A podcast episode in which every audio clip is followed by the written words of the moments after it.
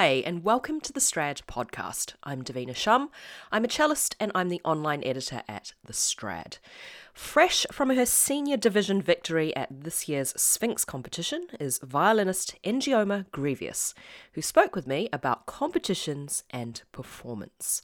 She shared with me her chosen performance preparation strategies, what helps her embody the character of the piece she's playing on stage, as well as her hopes for her future career. Plus, what can string players learn from flute players? Have a listen to Njioma.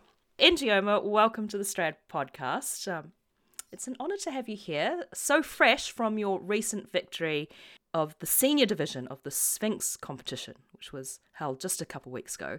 So, we're here to talk a little bit about the competition and your strategies for preparation and being on stage. The Sphinx competition, it's a huge competition. There's a lot at stake. How do you feel before going on stage? I mean, do you have any particular strategies for dealing with nerves or performance anxiety? Well, first, I want to thank you so much for having me on your podcast, Davina. I'm so excited to share with everyone and that's a great question. You know, we're trained from the beginning that we're going to be performing all the time, and it's so true. And I think in preparation, what I have found to be the most important is to keep that performance mindset in mind at every chance that you can when you're practicing um, at every point that you can when you're thinking about your fingering, when you're thinking about your bowing, when you're thinking about character and how you want to embody or not embody certain feelings and emotions. I think that that's all paramount to having a successful performance and a successful showing. Specifically, when preparing for like right when I'm backstage and getting ready to go on stage, I definitely have nerves. The best ways for me to cope with them I don't know, there's so many different ways, but one of the main ones is that I think about this TED talk that Amy Cuddy she gave in 2002. It's about striking a power pose and it's really just about opening up your body and your chest physically because that sort of I don't know, it just gives you a sense of confidence and it really relaxes your muscles and opens up your heart and to me that's just really important to my routine, I guess, before going on stage. Yeah, that is an important thing, isn't it? To think about physicality before going on stage because when we're nervous, we tend to tense up, don't we? And the body gets smaller and we constrict things like blood vessels, our muscles, and our motion becomes restricted. So I imagine to an extent, you know, opening up into those power poses, you get more oxygen flowing, you get more blood flowing as a result, and then therefore you're able to as you say, feel more confident. Do you think about your breathing at all before you go on stage? What's kind of going through your mind at this point? I definitely think about my breathing, and that reminds me actually of a lesson that I had with the amazing flute player Demarre McGill as part of a orchestral intensive that Sphinx was holding um, over Zoom in 2020, and it was super cool. First of all, to have a lesson with a flute player, um, and I just loved how he was talking about basically the relationship between airflow and how that's sort of similar to using the bow as a string player and how that's really what fuels the music making and the phrase making. So I definitely think about breathing and making sure that my breathing is consistent and it sort of focuses me and centers me so that I'm ready to go on stage and able to share with the audience the emotions that I'm feeling. And it's not only breathing too, I also, in my practice time beforehand, I make sure that I have key words and characters and feelings and emotions that connect to certain sections so that when I'm on stage and my mind is sometimes you know it's like out of it kind of an out of body experience sometimes i've already practiced words and phrases that will help me to center myself um, on stage. Yeah, act as an anchor so that you can hold on to them, be like, at least I've replicated this moment in the past. This is just another one of those moments, and I can just hold on to it now. Exactly. I like what you said about learning from flute players. I think as string players, we can learn so much from singers and wind players, brass players. Blowers. Um, be, because that is absolutely central to their way of music making. And i think perhaps with string playing we think a lot about mechanics don't we? But we need to integrate that feeling of, of breath so that we can think about phrasing and and it feeds into confidence as you mentioned before. Right. This has all happened sort of going on stage and you know hopefully you're feeling good you're feeling confident you've struck your power pose and you've got the blood and the oxygen flowing throughout your body. And then once you're on stage as a performer, we need to embody the composer's wishes, you know, live in front of an audience, in front of the orchestra, and, and, communicate that with the conductor that we're working with.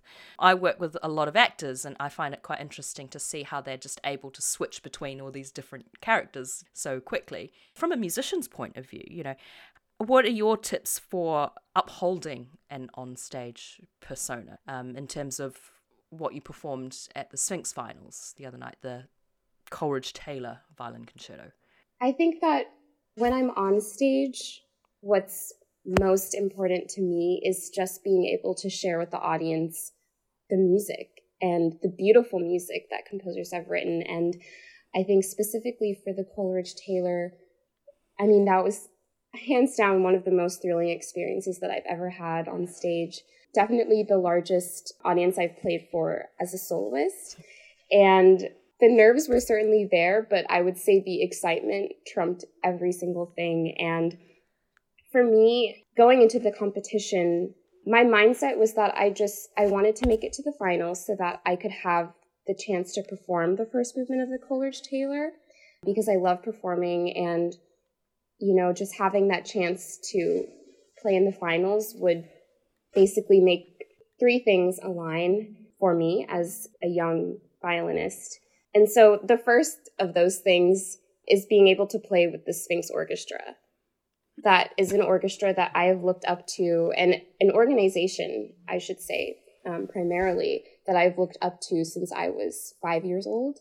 Um, and I grew up in a string training program in Boston called Project Step.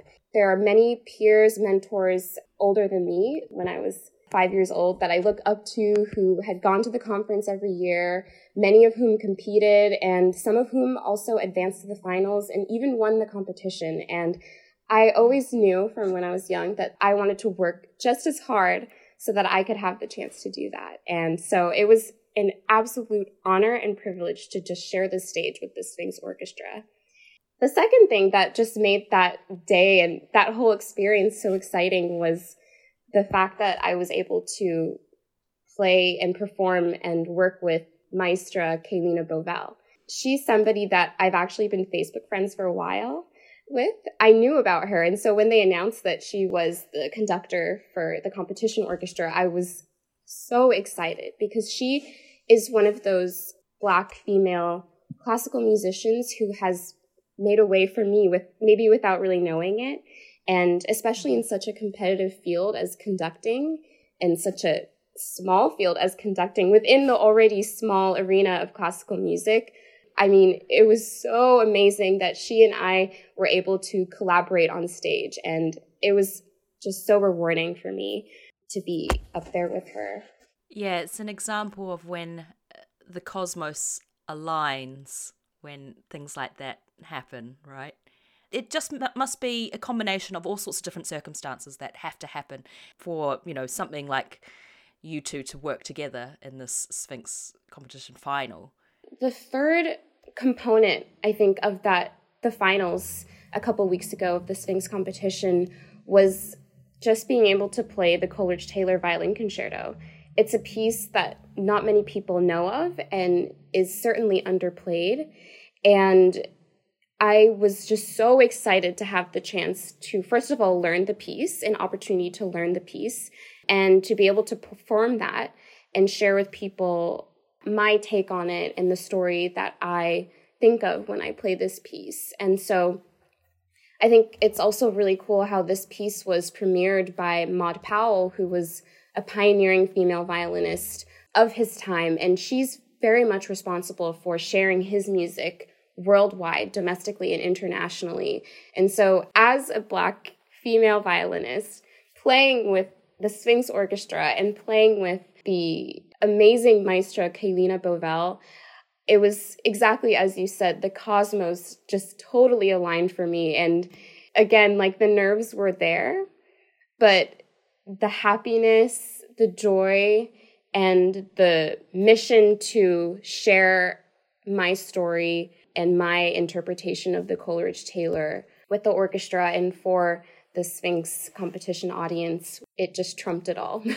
you mentioned before about how you wanted just the opportunity to share the music with the audience, which you, you got to do very successfully, I might add. But it leads me to um, reflect on how competitions, not just victories, but competitions in themselves, are kind of the beginning of the journey for a lot of young musicians. It's a stepping stone. It's not necessarily the end goal, but uh, what opens up are plenty of new opportunities for the future. So, you know, for you, you've, you've won first prize, you've got plenty of solo engagements coming up, you know, career support. So tell me, what are your hopes and dreams for the future off the back of this competition? Oh, I have, I mean, I have so many. And I just want to start by saying that after the competition, um, like after the final concert, a lot of people were coming up to me and saying like it's only just starting and i totally believe them and that's exactly how i feel because it's not an end goal so many things are going to come out of this win and this opportunity to be a part of the sphinx family and